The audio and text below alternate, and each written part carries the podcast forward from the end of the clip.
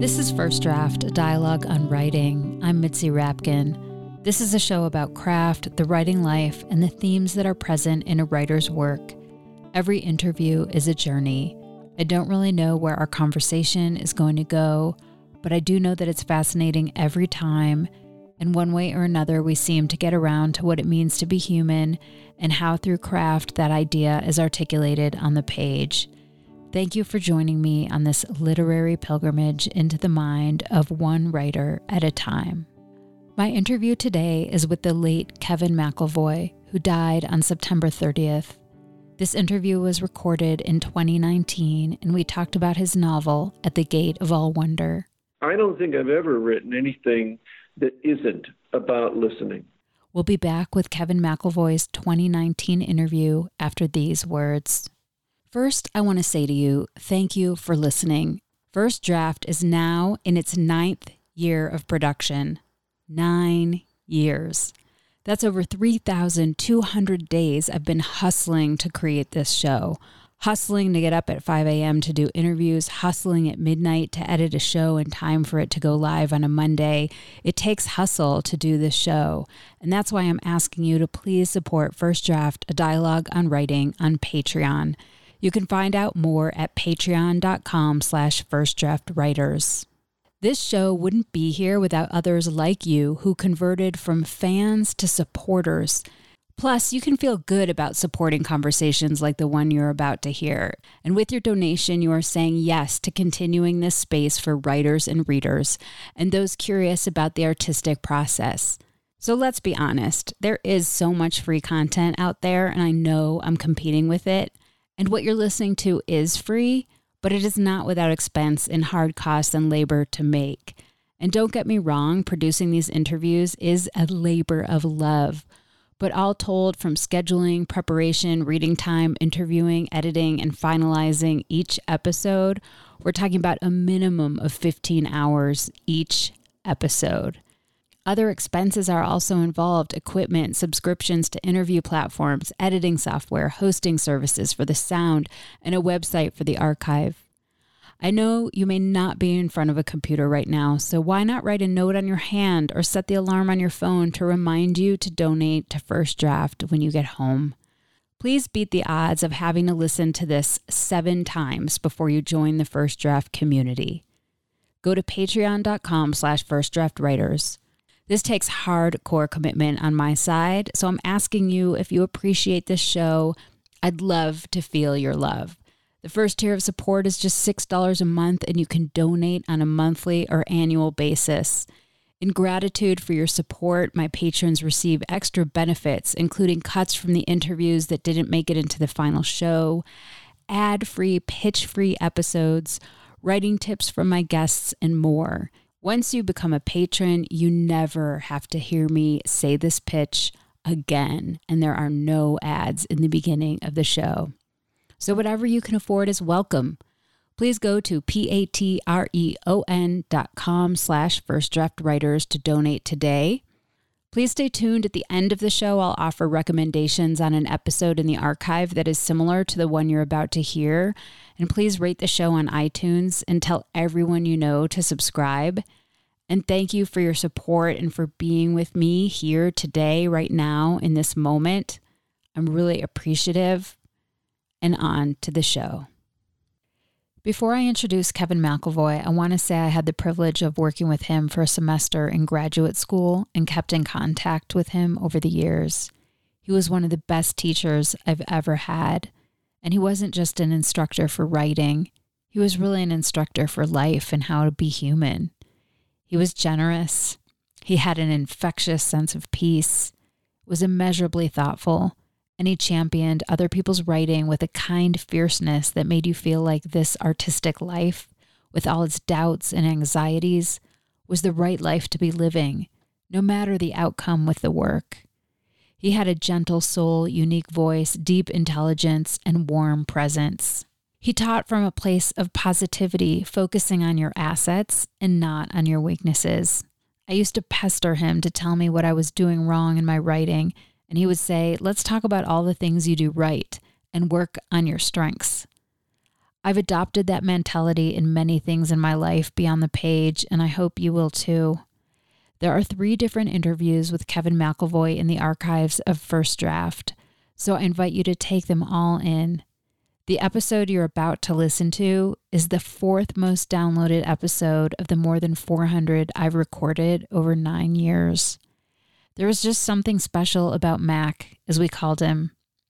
This episode is all about listening and paying attention to the world, to yourself, to others which I believe He would want us to continue to do with all our hearts and to see the world through eyes of love.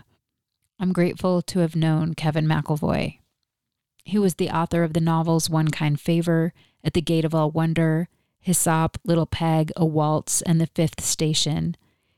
He also was the author of the story collections 57 Octaves Below Middle C and The Complete History of New Mexico.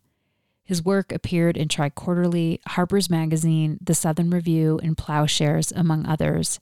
He taught in the Department of English at New Mexico University and the MFA program for writers at Warren Wilson College. We talked about his novel, At the Gate of All Wonder, which tells the story of Samantha Peabody, a seasoned bioacoustician an eccentric who takes young girls on listening tours of the Pisgah National Forest in North Carolina.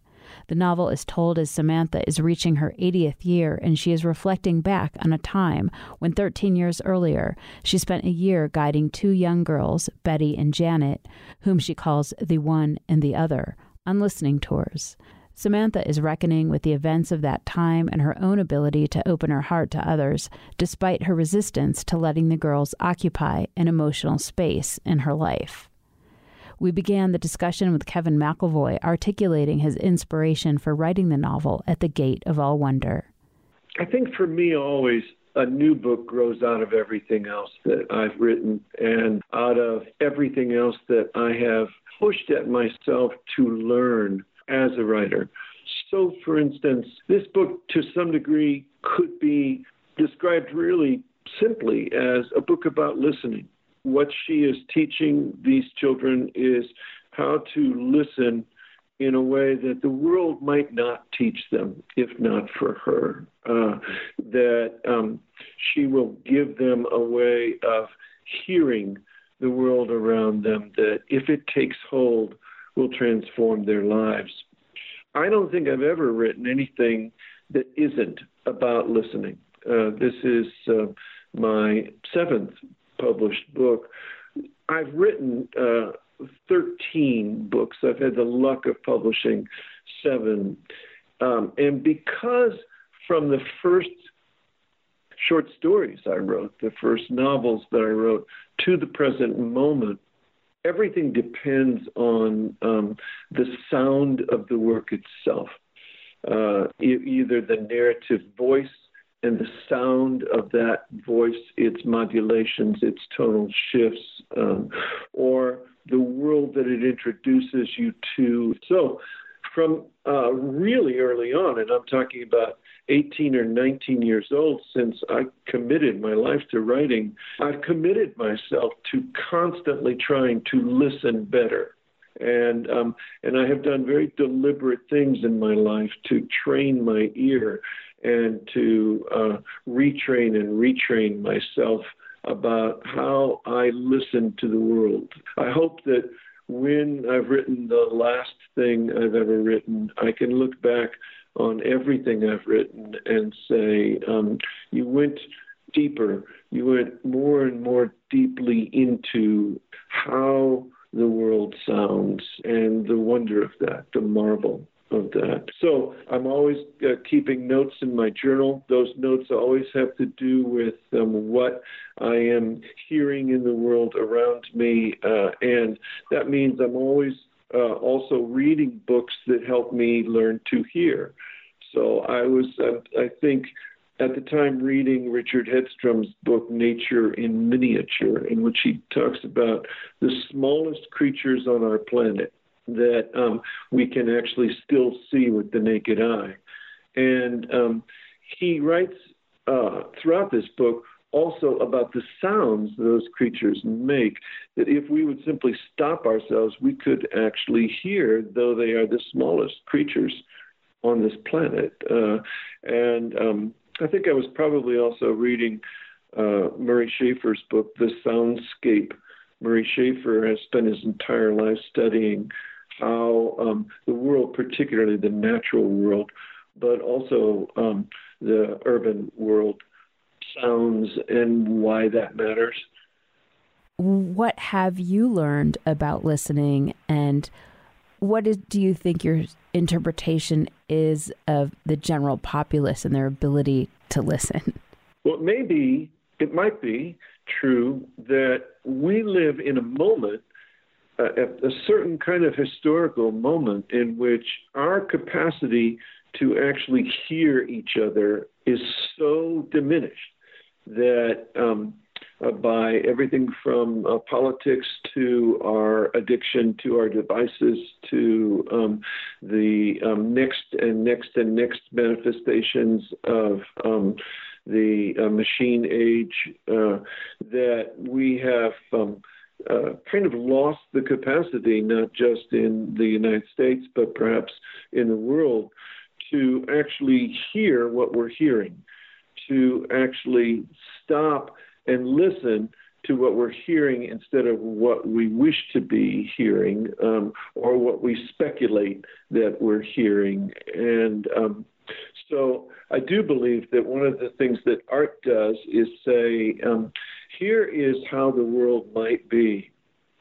And, um, and especially the novelist has the opportunity, because of the scale of the work, to examine the smallest aspects of that and the largest aspects of that, the gray areas of that, and not just the black and white areas of it, and in particular the paradoxes of it. If we listen to each other, what happens to us? Um, how do we reform certain relationships? If we listen to each other, how do we cope with the truth that we're actually hearing instead of what we want to hear? Uh, and um, and I think sometimes a uh, a novel, a story, can place us inside the condition of uh, a um, of a world in which people are listening to each other, can present some of the outcomes of that, and can characterize some of the motives for doing that. Uh, and I guess I kind of hope that this novel which is both a novel of character. I hope it involves the reader with the characters Samantha, Janet, Betty, Elaine, drummer, this whole set of uh, characters. Also engages readers in ideas. I do think of it as both a novel of character and a novel of ideas.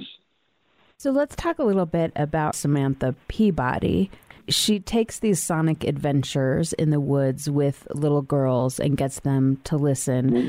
And she's writing in a retrospective narrator. So she's about to turn 80, I believe.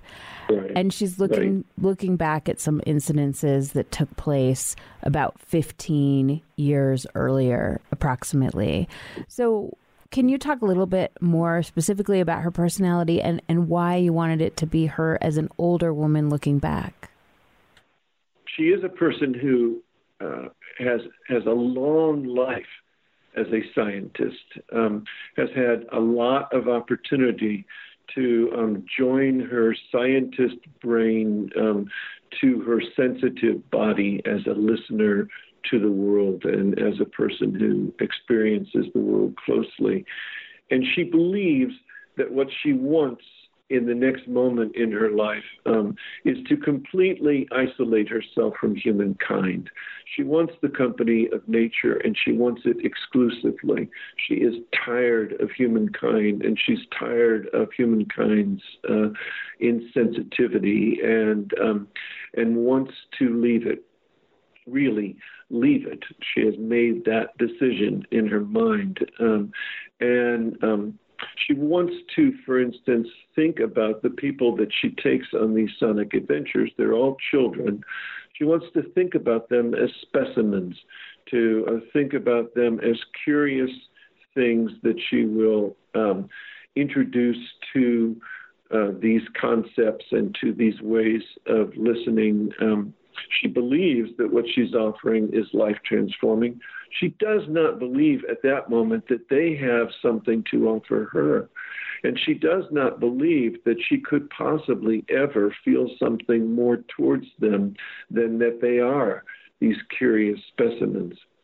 And I hope that what comes through in the story is that she is recollecting um, while she is now in isolation and has been in complete isolation from uh, human contact um, for almost 12 years, that um, she's recollecting that despite herself, she fell deeply in love with these children.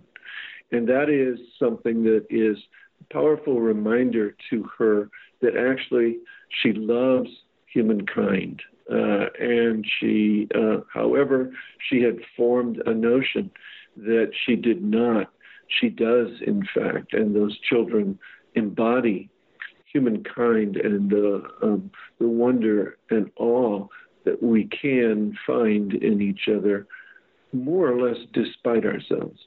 So Samantha went out and had this kind of ad for Sonic Adventures, and she she was very tough and unyielding in she was not coddling not to the parents. They had to sort of pay everything up front. She had to pre-interview them.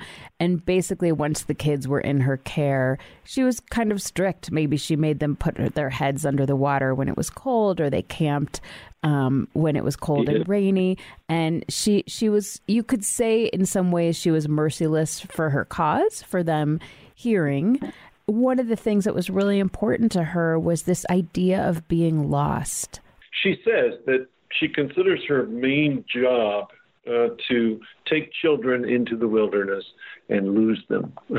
um, and um, that is uh, its own uh, resonating reference to uh, the Hansel and Gretel story. Um, but it is also, to some degree, uh, a um, a manifestation of an archetypal story of how, whenever we enter nature, truly enter it, one of the first profound experiences that happens to us is we feel lost, we feel dislocated, uh, and um, that that lostness is an invitation to uh, uh, to accept things that are paradoxical in our lives. Uh, um, we we always are facing a choice of saying, um, "But if I do this, then I lose this.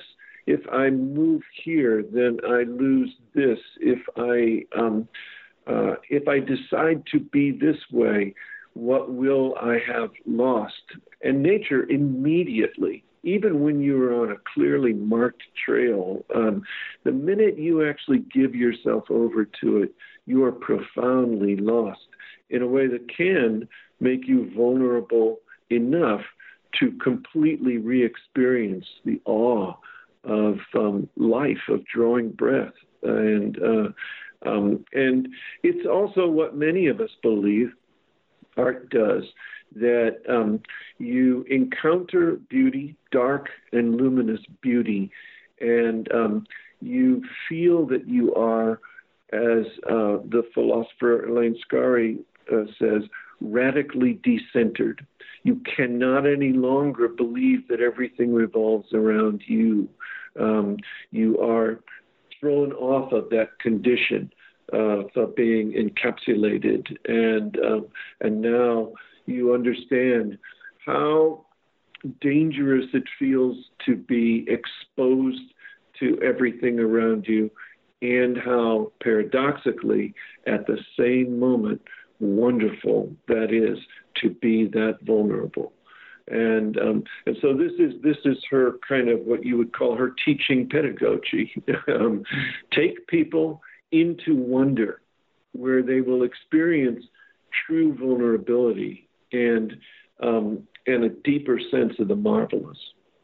Can we talk a little bit about her sonic adventures? Just a little bit about what she does in the woods. She takes these two little girls that she generally terms one and the other. They do have names, Betty and uh-huh. Betty and Janet, mm-hmm. that that we know they have. That uh-huh. she only calls them later, and she takes them out in the woods. So, can you talk a little bit about what they do and and writing about that? Uh, she will take them, for instance, to a beaver pond uh, at an odd hour, um, at what storytellers would call the magic hour, when um, something really interesting is happening there that might not be happening at another hour in that beaver pond. And um, and she uh, asks them to listen very carefully to what is happening in that beaver pond. And in the meantime, is introducing them to a whole set of concepts about nature and the natural world, and for instance, um, the natural behavior of water um, in a contained space, and of the creatures like beavers who decimate a given uh, ecological system uh, by exhausting it. Uh, and um, and she is giving them often concepts that are entirely over their heads, uh, and um, and is nevertheless feeling that um, what she is offering is something that is going in, and it is going in because she has been teaching them how to actually hear, and um, often what we hear uh, that we take in the deepest is what we cannot quite decipher, what is riddling to us, um, that takes hold in us because it is a riddle.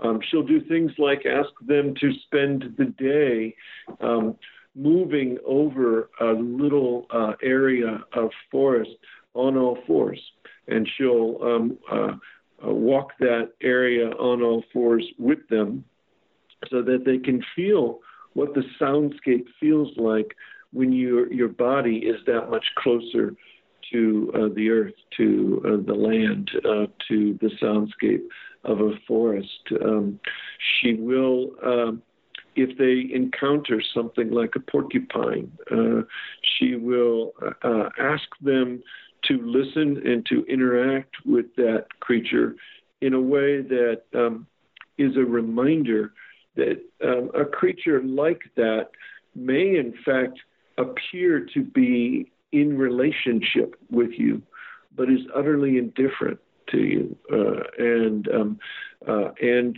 such creatures will even acquire a name, uh, often um, related to the sound that they make in nature. So the porcupine, the teenage porcupine they need is named Queteket Kukwoti, uh, and um, so, what she is trying to do is um, each of these times that the children come to the woods to uh, have their uh, session with her, to introduce them to some other new aspect of the natural world.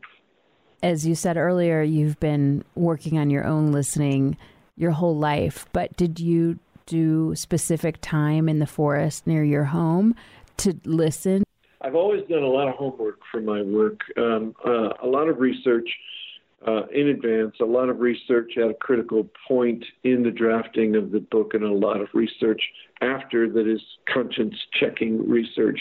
And this is the most fun I have ever had researching a book because what I did um, from uh, uh loosely uh, from uh, the beginning of writing this book, 2012 to 2015, was um, in the first week of every month, I went to the Pisgah Wilderness and um, I walked the same two and a half mile trail to the same primitive camp there um, so that I would have a sense um, of what this place was like in all seasons and specifically what the soundscape was like. So I went there with my notebook.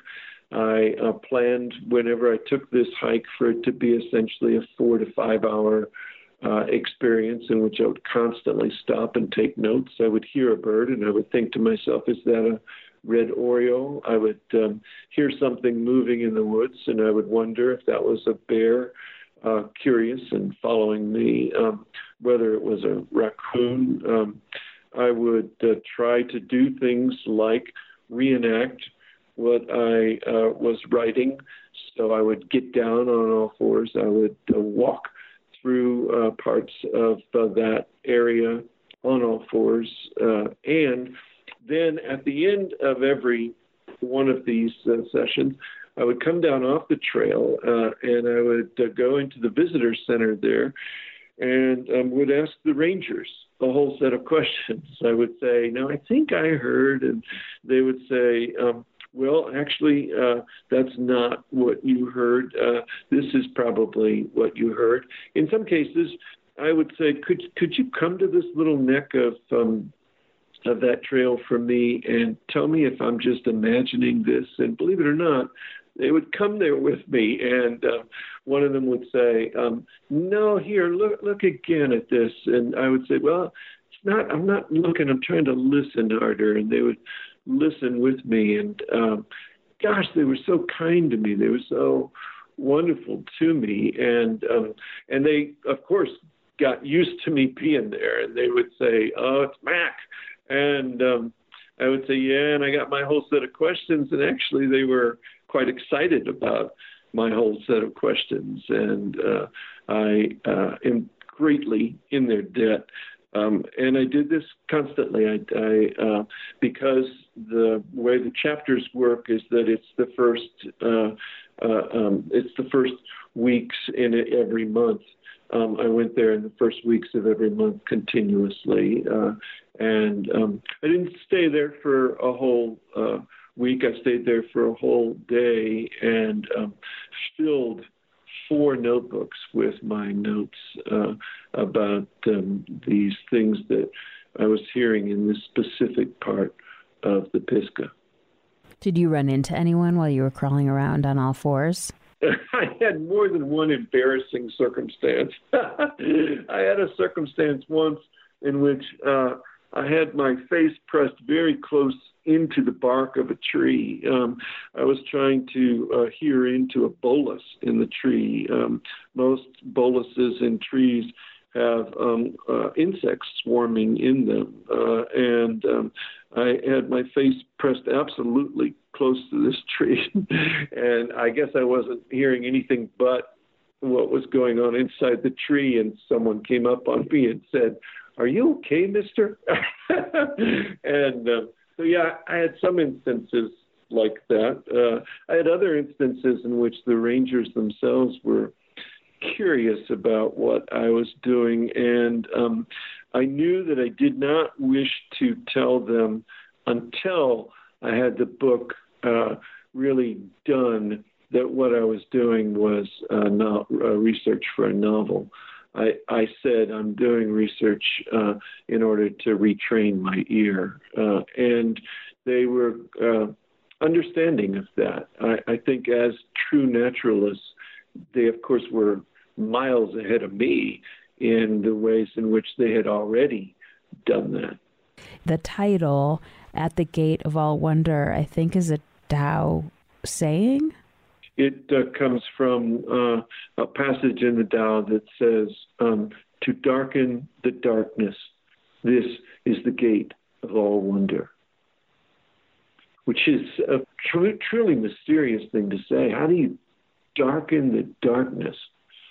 How do you do that? Um, well, um, if you are listening blind to what you are listening to. Uh, you are at the gate of all wonder. Um, you are essentially in the darkness because you don't know what you're listening to or what you wish to be listening to.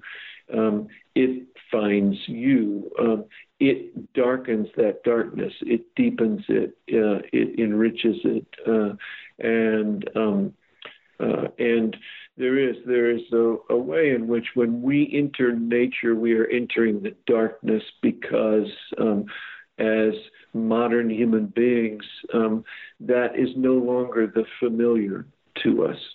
It is the place where uh, we will be lost. Uh, but uh, this is also something that I uh, I think of a great deal in terms of uh, how I try to stay alert to the world. I, uh, when I'm listening to things tonally, I'm often saying, What darkens that darkness? Uh, I was uh, talking with somebody about this recently, and I uh, said, uh, They said, Can you give an example? And I said, Well, have you ever listened to Aretha Franklin's Ain't No Way? It's one of the amazing songs that she recorded early in her career. And um, it is just tremendously heartbreaking song from the beginning. I mean, it's all about someone saying, Ain't no way you could ever love me. I know that. Why do I keep wishing you could love me? Uh, and about um, 50 seconds into the song, um, the background singer, who happened to be Aretha Franklin's sister, um, hits a high note that she sustains and sustains and sustains and sustains. Uh, it just goes on and on, that high note. And um, each time you listen to that song, you think to yourself, wow, that is so amazing that that comes in there. Um, basically, a third of the way into the song. What is that doing there? Um, well, it seems affectively, you feel like what it's doing is saying, here is the darkest song you've ever listened to. Here is a single sustained note that darkens the darkness of that song, that deepens your sadness, right? Uh, and um, and that is that's that's a way of listening to the world. Um, is um, if the world is offering a rich darkness, the darkness of loam. Uh, um, what else is present in it that is a marvelous darkness?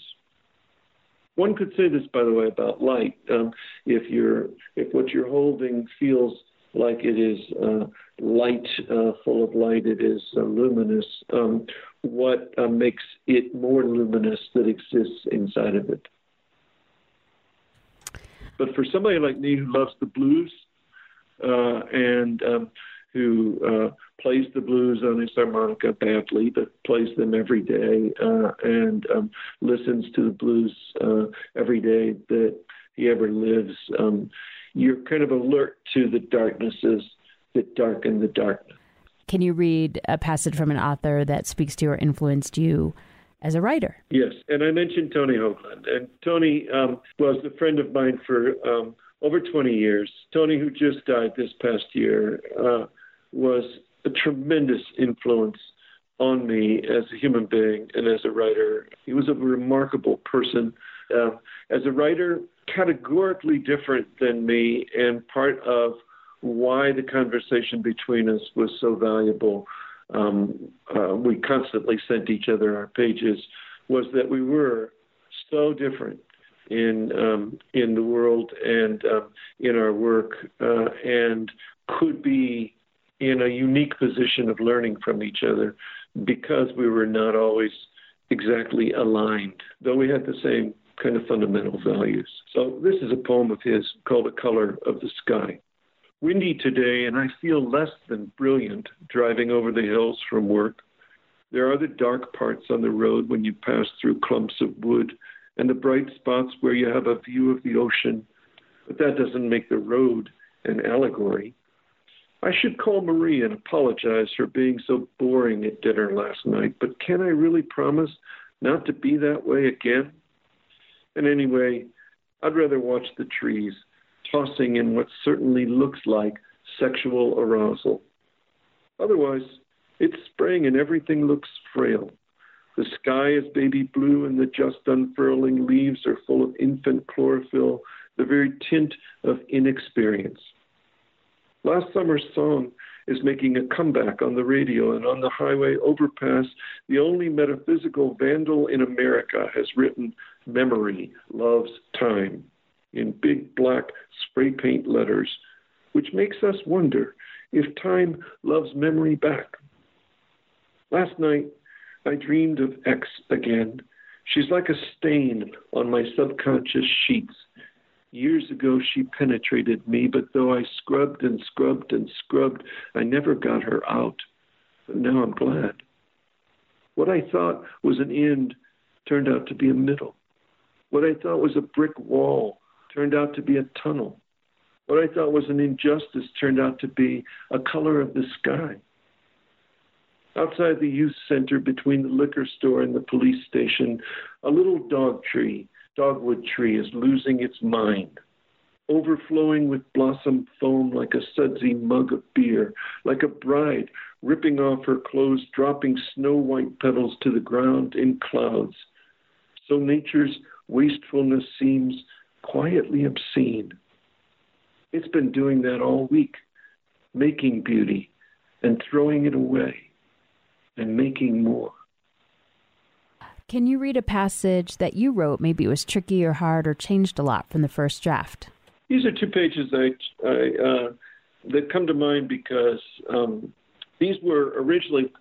This was originally these two pages were originally over 20 pages, uh, and um, I kept uh, taking in and then removing passages of Sam imparting information instead of um, settling at last into um, the embodying sensations that um, I know in my heart she would uh, be most loyal to. Um, and um, and so anytime I ever look at this uh, book, of course, since I'm trying so hard to grow as a writer, um, I am always looking at passages that I struggled with. Um, as I'm making the next work, I'm always saying to myself, geez, I seem to be struggling with this again, um, that I've been struggling with in everything I've written since I was 17. Uh, and um, what are my new ways of coping with that? Um, and um, so these pages kind of make me confront my own um, inclination, especially ending things and especially beginning things, um, to load them when um, uh, in such a way as to uh, arrive at some form of completeness. The lesson re- eternally for me is not to reach for completeness in anything I write, to reach for fullness, uh, um, no matter what perspective I'm writing in, no matter what um, the story is. So this is the these are the final pages. And again, you have to picture that what I'm going to read are um, six paragraphs, and this was originally 20 pages. October 17th, 2016. I hear white throated sparrows, transients, moving on. Janet turns 19 today. I turn 80. I hear from far above the sound of a hawk at great height and straining to go higher. I hear from a small apple orchard along a stream bed that could be nearly 10 miles away, a flock of grackles at maximum shrieking obnoxiousness, and the blistering reactions of the blue jays near them, and the responses of the four legged creatures intimidated by the blue jays. I hear gnats slurring in vortical swarms. With a rising inflected note and a note soft falling, the catbirds I hear them. If I will hear only them, and will not allow myself to remember hearing them at other times, and will not look at them, I will hear them if I will not ruin the transmission by welcoming in my other senses. The sounds coming to visit me would be lost in the moment I opened my eyes and my arms and smelled and tasted and touched, educing fragrance and sweetness and chill. And if I will not imagine what I hear, but will actually hear then what comes to me are broom sweep sounds, the wings of the nuthatches, the thrushes, bluebirds, purple finches, sparrows flying through, and impossibly, impossibly audibly plucking but not breaking the acrobat threads of balloon spiders riding the wind, letting the threads go, extending their legs before parachuting on the air currents and relaunching. Distant, faint thunder is inside the sunlight today. Sleet striking a pond at a higher elevation vibrates inside the sunlight today. And the vocalizations of creatures at the entrance to their burrows. One might believe that today the sun has touched the faces of them, has brushed the charged roots and branches and treetops and the glistening webs and feathers and fur in order to sing and to be heard. So that's the last two pages of the book, and I think um, it's probably true that those that part of the book gave me a greater challenge than almost any other part of the book. Where do you write? Ah, I'm very fortunate in that uh, I have my own studio. We live um, in the woods, um, and I have a uh, separate little shack uh, that um, is in the woods behind our home, and um, it is a. It was the previous owner's man cave. Uh, he had in it, um, hanging from the rafters, different. Uh, motorcycle skeletons, motorcycles in uh, different uh, uh, states of development, uh, and the whole place was full of his tools, etc. Um, and um, it was very uh, uh, uh, poorly insulated. It uh, had no windows. It um, was uh, heated by a wood burning stove that was incredibly inefficient. Uh, and um, so we remade it for me, and it is the studio where I work now, and I'm able to spend long hours out there immersed in uh, my own mess because I am very messy uh, and have spread around me everything from my harmonicas to um, the newest books I've pulled off the shelf in order to reread or to look at again. Um, uh, my um, uh, my art materials for the scratch art that I do. Uh, it's usually quite a mess. There's a couple of times a year when I clean it up and um, am briefly quite proud of how uh, uh, clean it is and how uh, well organized. Uh, but that's about it. It's uh, it's a great place for me to work, and I'm very lucky to have it. What do you do, or where do you go to get away from writing?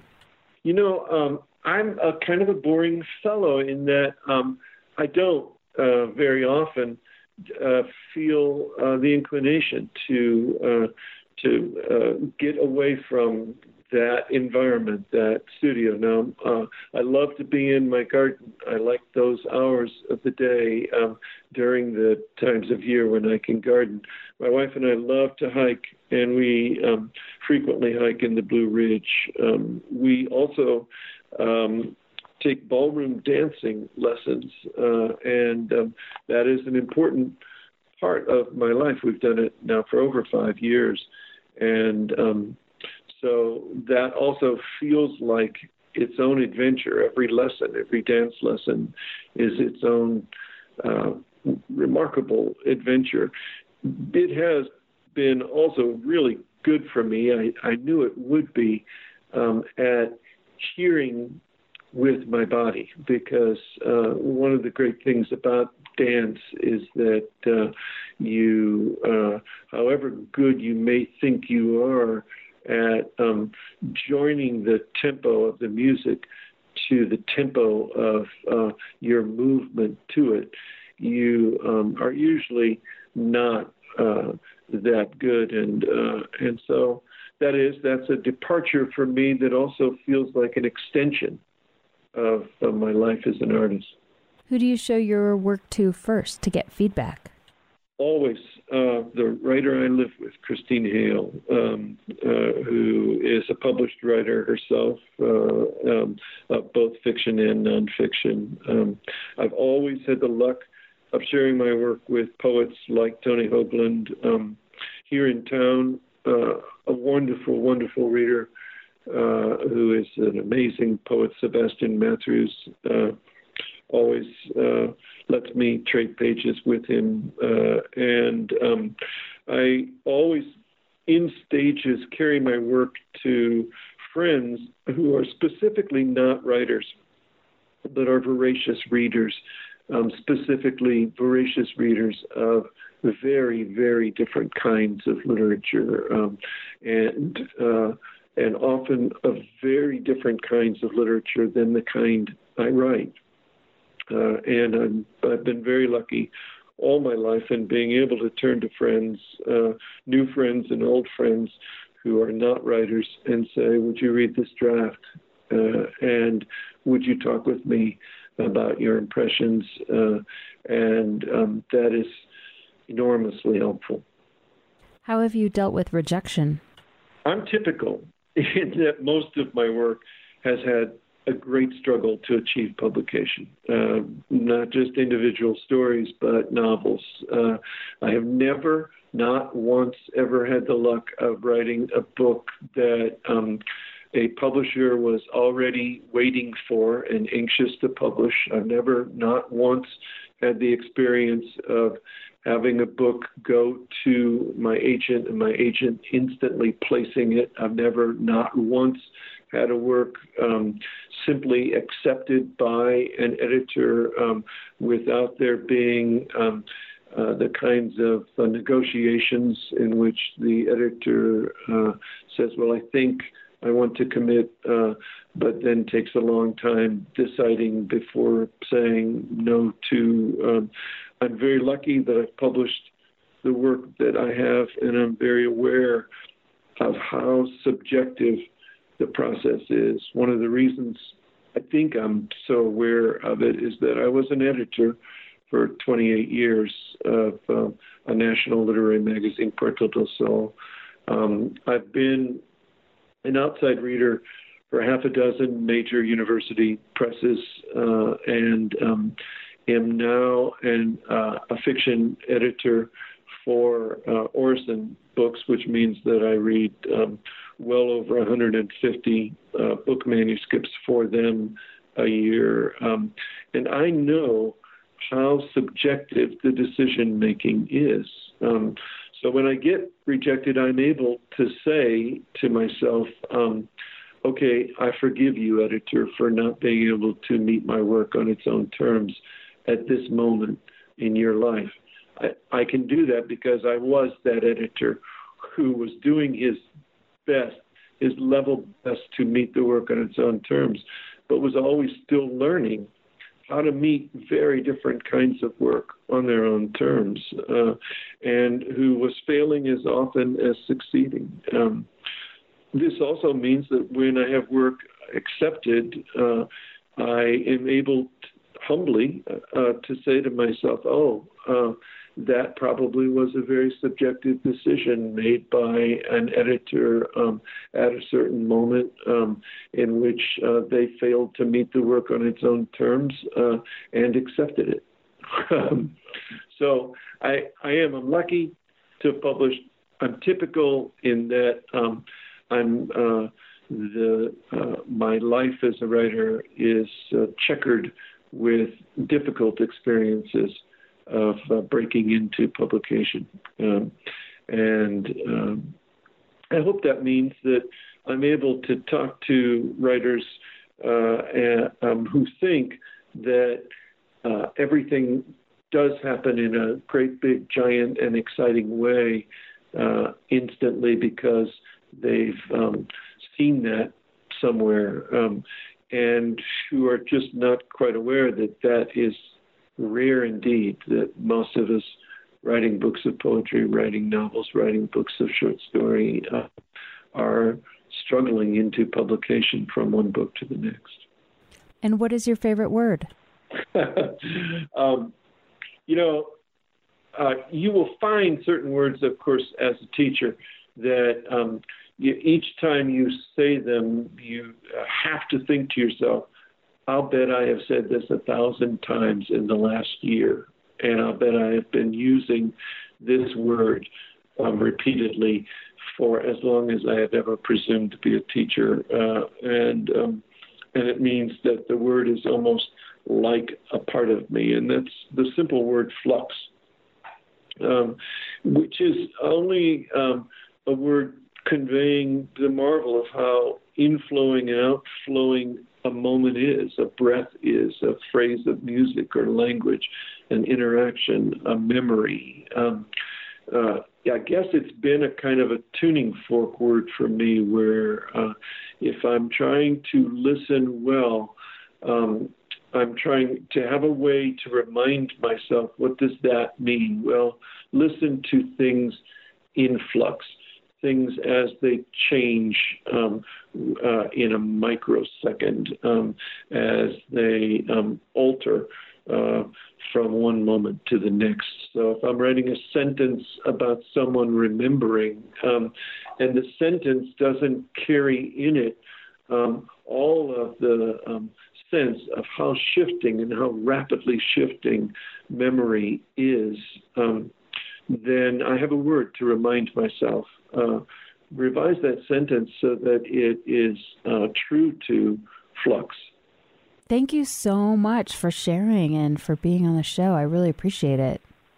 I've really enjoyed this. I've really appreciated so much this opportunity to talk about my book. I'm proud of my simple little book, and I'm uh, I'm very grateful to have this opportunity to talk with you about it.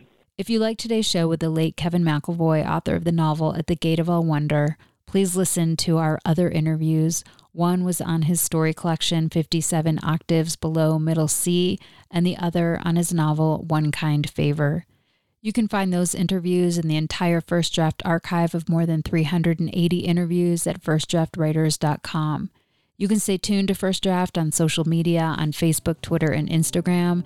Just look for First Draft ADOW. You can email me at firstdraftwriters at gmail.com anytime. Remember, there are plenty of extras for becoming a member and donating to First Draft, including access to pitch free, ad free content, as well as cuts from the interviews that didn't make it into the final show, writing tips for my guests, books, and more. Join me as I reach for honesty, vulnerability, connection, curiosity, and insights on craft with each episode.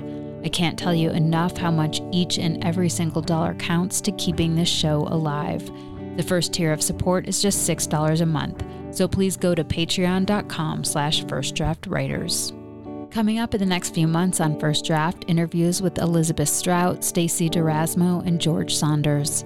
I want to send out a huge thank you to my patrons for making this interview happen. Your support makes First Draft a dialogue on writing a reality every week. Please stay healthy and safe. The theme music for First Draft was produced and performed by Murph Mahaffey. I'm your host and producer, Mitzi Rapkin. Thank you for listening.